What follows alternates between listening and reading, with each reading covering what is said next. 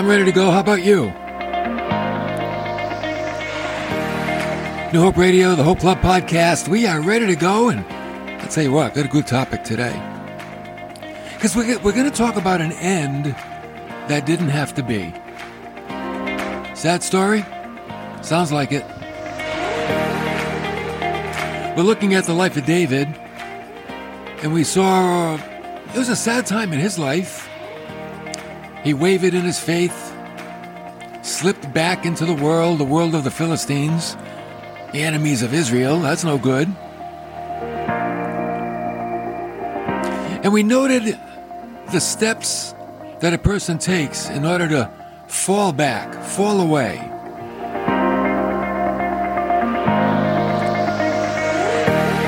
It begins with number one letting down your guard.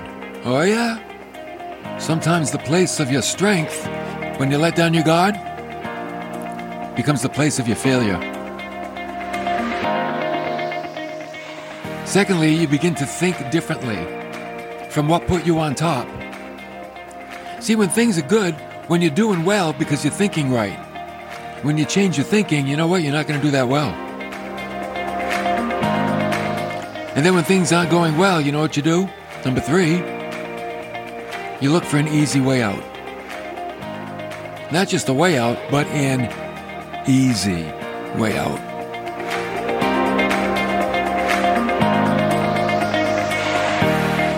And then when you find that easy way, you settle down back into the world.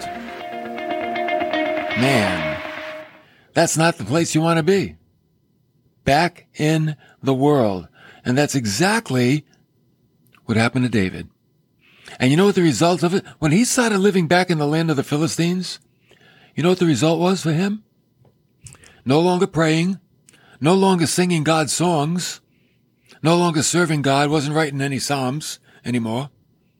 So when you do that, here's what it costs, because this is what it cost David. It cost your identity. You don't know who you are anymore. It costs your acceptance because the Philistines didn't want David around, and yet the Israelites didn't want David around. They were after him. So he wasn't accepted anywhere. Cost him his loved ones.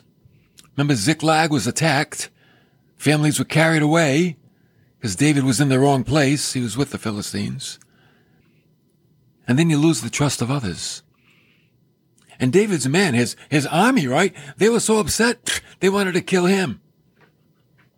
They wanted to stone David because their families were gone. So, like I've been saying, our lives can parallel David's life like two railroad tracks. And if this happens to you, here's the good news though. You don't have to stay there. Let's say you've gone through all those steps and you've fallen away and you've lost everything. You don't have to stay there. You know what you do? You strengthen yourself in the Lord. And that's exactly what the Bible says David did.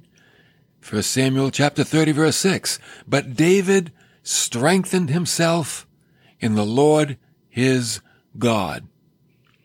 And remember last time we said, hey, it doesn't say David strengthened himself in the Lord God. No, in the Lord his God. God still remained personal. He still knew that he belonged to God. Even though he made a series of bad decisions, it cost him a lot. He belonged to God. And we need to remember that.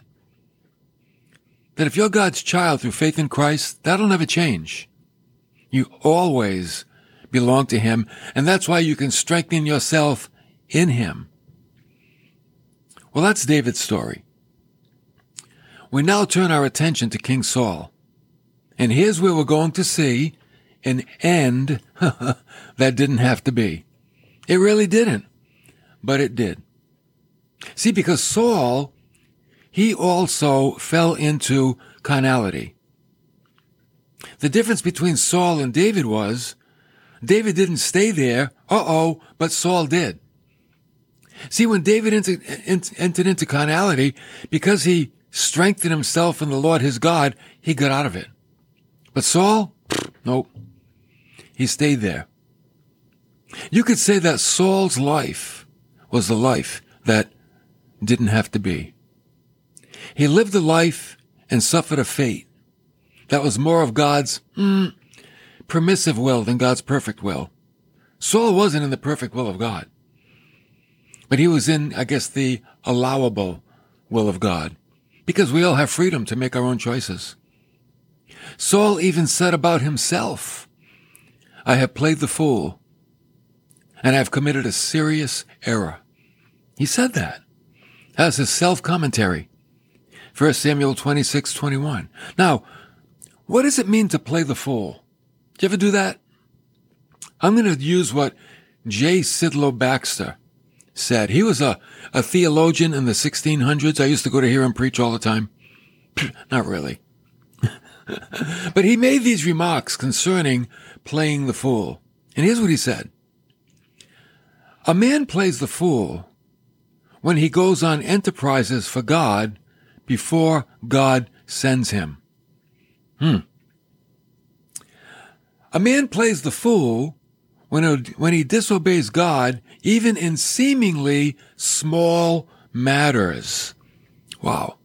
Remember when Jesus said, if you're faithful in the little things, you'll be faithful in the big things, but if you're not faithful in the little things, you won't be in the big things. So you play the fool when you disobey God, even in the small things. Thirdly, when he tries to cover up disobedience to God with religious excuses. Oh yeah. Fourthly, he plays the fool when he tries to persuade himself that he's doing the will of God when in his heart, he knows he's not. That's the fool. When he allows some jealousy or hatred to master and enslave him. That's playing the fool. And when he knowingly fights against God to save his own face, oh yeah, that's playing the fool. When he turns from God and, and seeks an alternative. Hmm. And that's exactly what Saul did. See, Saul did these things. He went to a witch for guidance. He wanted the witch to bring up Samuel that had died, and he wanted Samuel to guide him, Samuel the prophet. But wait, you don't go to a witch. You don't go to a psychic, a card reader, palm reader. You don't do those things. And as Christians, you're flirting with darkness when you do. Don't ever do that. That's the dark side. In 1 Samuel 31, Saul's final step in carnality, death. Now here's the end that didn't have to be.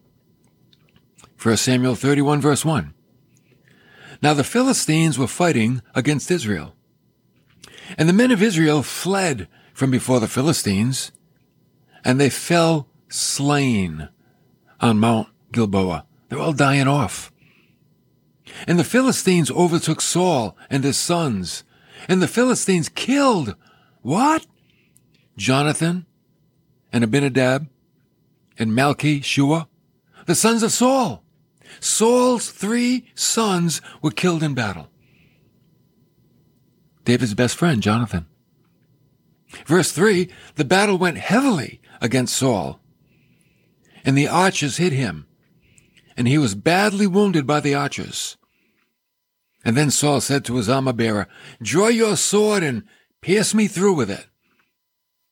He wanted his armor bearer to finish him off. Otherwise, these uncircumcised Philistines, they'll come and they'll pierce me through and they'll make sport of me. But the armor bearer, he wouldn't do it. He was afraid. He wasn't going to kill the king of Israel. Even though he was wounded, he's afraid. So you know what Saul did?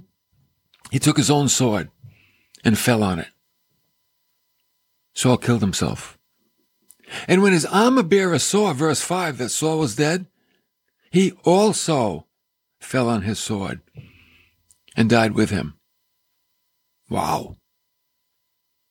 Verse 6 Thus Saul died with his three sons, his armor bearer, and all of his men on that day together. Man, this is a pathetic sight for the king of Israel. Saul did not go down in dignity as a king he did not go down in nobility as a king. He didn't go down as a hero, as a king. Why? He had an ending that didn't have to be because of his carnality. Carnality is nobody's friend, let me tell you, if you're a Christian. If you're a, a child of God. I don't know if Saul was saved or not. I don't know. But he was still acting carnal. So verse 7, just when you think things couldn't get worse, you know what happened? When the men of Israel who were on the other side of the valley, with those who were beyond the Jordan, they saw that the men of Israel had fled, that Saul and his sons were dead. And you know what the other soldiers did? They abandoned the cities. They left their homes. They all ran away. And the Philistines came and lived in them. Everybody ran. See, Saul affected the whole army. It affected all the cities, all the citizens. They all ran for their lives. They left their homes. They left their farms, their wells, their vineyards, their furnishings. They left everything. And they left it to the Philistines. In verse 8, it came about on the next day when the Philistines came to strip the slain, that they found Saul, and they found his three sons fallen on Mount Gilboa. And now we have the final end of King Saul. You know what they did to him in verse 9? They cut off his head. And they stripped off his weapons. And they sent them throughout the land of the Philistines to carry, oh, the good news to the house of their idols and to the people. See, they cut off his head, which was a very undignified thing to do. And they took his weapons and sent them throughout the land so everybody could see King Saul of Israel was dead. He was no longer a threat to the Philistines. In verse 10, they put his weapons in the temple of Ashtaroth, and they fastened his body to the wall of Bethshan. This is horrible. This is a tragic scene. Saul's headless body hanging on a wall, his head somewhere else, on a wagon going throughout the land. And you know what the even greatest tragedy is? It's an end that didn't have to be. See, Saul didn't have to die that way. That didn't have to happen. But Saul was on a downward slide. And he didn't bother to slow down or change the direction of his slide. How is it that King Saul got to this place in life? How did he get to a point where he lost his battle? They lost their homes. He lost his dignity. He lost his head. He lost his sons. You know how we got to that place? You might not like this answer. He chose it. Just like sometimes we get to the place that we don't like, we chose it. And sometimes we have to ask ourselves, what did I do to get here? Oftentimes, the first thing we do is blame someone for where we are instead of trying to figure out, well, what did I do to get here, to get to this place? Saul chose it. The end of Saul's life was a series of decisions that Saul made. And all of these decisions were really against God. You know, compromise is a bad decision. You know what compromise does? It grows. You compromise a little today, and then the next day you compromise mm, a little bit more, and a little bit more, and a little bit more. See, Saul compromised his faith so much that he got to the point where he sought out a witch for guidance. Wow. He lived in the light of disobedience. You can be disobedient so long it looks like obedience Talk about self-deception. How great is that darkness when you think it's light? That's why Jesus said in Matthew 6:23, "If therefore the light that is in you is darkness, how great is that darkness?" We can actually get used to living in the darkness. You can get used to living in carnality. You get used to it. And how do you get used to it? Your conscience becomes seared. See, when you're walking with Christ, your conscience is very sensitive. You wouldn't steal a paper clip. But when you're carnal and you're in darkness, you'll take the whole ream of paper. You don't care. You, you, you'll take even, and it won't even bother you. That we justify our disobedience when we're in darkness. Do you ever do that? Do you ever do something that was wrong, but you justified it because blah, blah, blah, blah? And that's what we do because we're carnal. We're away from God. See, the carnal path always leads to destruction. Not sometimes, always. So the only thing, the only way to avoid destruction is to get off the carnal path. Because if you stay on it, it's going to be destruction. And Jesus said, you know, many people are going that way. It's wide and it's broad, that path, and it leads to destruction. That's where it's going. And you will have an end that you didn't have to have. How many people's lives end in a way they don't have to? They end because they're drunk driving. Didn't have to. They end because they overdosed. Didn't have to. They end because they did foolish things. They didn't have to. Hey, I've done foolish things. And it's the grace of God I'm alive today. Oh yeah. It's the grace of God. My life could have ended many times. And it's God's grace that's kept me here. So nobody's judging anybody, believe me. But what we're saying is there's a carnal path that we walk and it will lead to a dead end. So we need to recognize it and get off it as quick as we can. See, carnality, it begins as a thought and then it progresses to an action. So if we can arrest it at the thought process and change it, then we'll do okay. Don't let the thought become an action. F.B. Meyer, Christian commentator, commentator, rather poetic in his writings, he said, This is the bitterest of all. To know that suffering need not have been. You know, I call that regret. Right? Regret is something that we feel because something happened that didn't have to happen. You know, oh, I didn't lock the back door and my house was robbed. Regret because I could have locked the back door and it wouldn't happen. Things like that. So he says, this is the bitterest of all.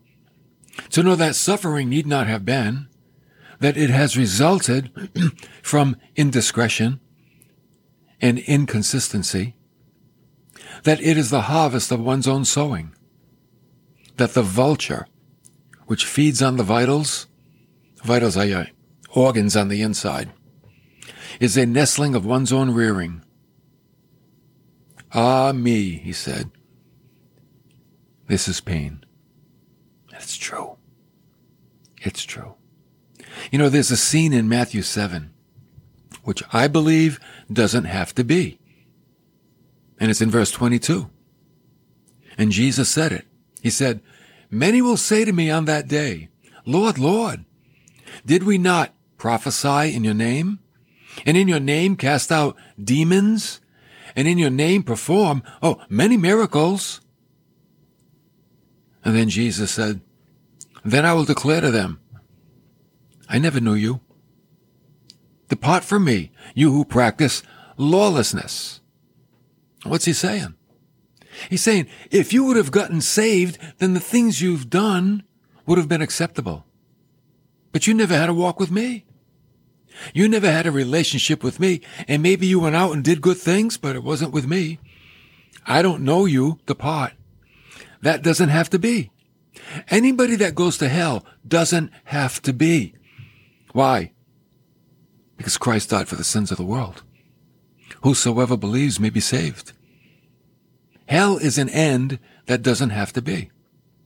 Now, I want to give you an analogy between Christ's death and Saul's death.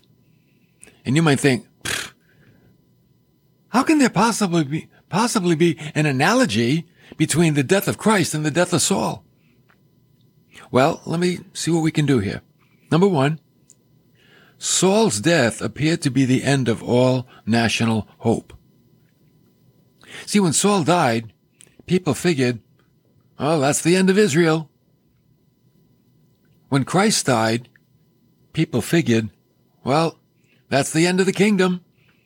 Right? The disciples, they went back fishing. They gave it up. They thought it was over. The disciples on the road to Emmaus, they were all disheartened. They were just going home.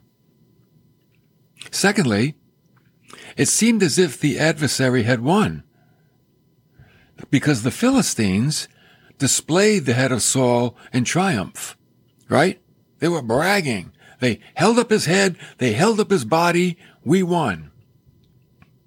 Well, the Romans displayed the body of Jesus on a cross. And the devil thought he won. Huh. Thirdly, Saul's death made a way for the kingly line of David. Because David was anointed the next king, and a new king arose. Christ's death made a way for the kingly line of believers. That's us. We have now been made kings, royal priesthood, the bride of Christ, but it was through the death of Christ. Jesus had to die to make a way. Fourthly, Saul's death introduced David as king. Christ's death introduced the church. Huh. We have the church today because Jesus died and rose and ascended into heaven. And he sent the Holy Spirit. And the Holy Spirit indwells every believer and the church is formed. Number five, Saul's death ended an era of dissatisfaction and failure. Christ's death ended an era of law and guilt, introducing the age of grace. You see? So there are some similarities. Number six, Saul's death displayed the foolishness of men. Christ's death displayed the foolishness of God. To human thinking, that is, right? Because Paul said, the word of the cross is foolishness to those who are perishing. Oh, but to us who are being saved, it's the power of God. Right? So isn't that interesting? The foolishness, the foolishness of God is wiser than the wisdom of men. Oh, it certainly is. So let's make an application. What lessons can we learn from the life of Saul? We can learn the dangers of carnality so our lives won't result in an end that didn't have to be we can learn that carnality begins in the mind with a thought. And you have to recognize that thought and arrest it. What did Paul say? Bring every thought into captivity. Right? Don't let your thoughts run wild like wild horses that can't be tamed. We need to control our thought life. We can't control our emotions but we can control our thought life. We can do that. And we have a responsibility. You know why? Because our thought life will determine our actions. And our actions will determine our outcomes.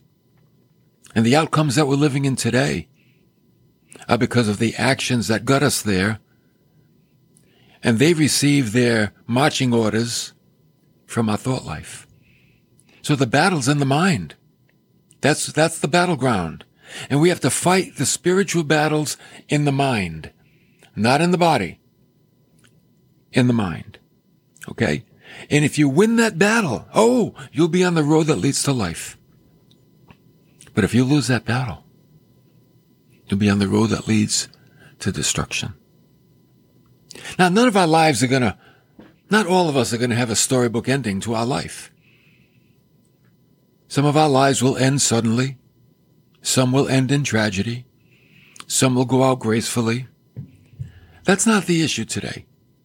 Today the issue is where am I, where am I with God at that moment? That's the issue. Where are you in your walk with the Lord? That's the most important thing. Doesn't matter where we are when we die, how we die, but where are you with Christ? Saul was so apart from God. And David, he bounced back. He came back. And you know, if you read David's life, man, he was he was no poster child for righteousness. That's for sure. He wasn't. But he was a man after God's own heart. And that's what we're going to see next time. That David had a heart after God. And that means that he always went back to God. Even after failure, go back to God. Your sins are forgiven. Go back to God. It's okay. Because Christ shed his blood for our sins, we can go back to God. So don't let mistakes and failures keep you from God. They're all atoned for. They're all forgiven. Just go back. Go back to receive His mercy and His grace, remembering you're His child. David called God his God, and so is He yours. He's your God, you're His child.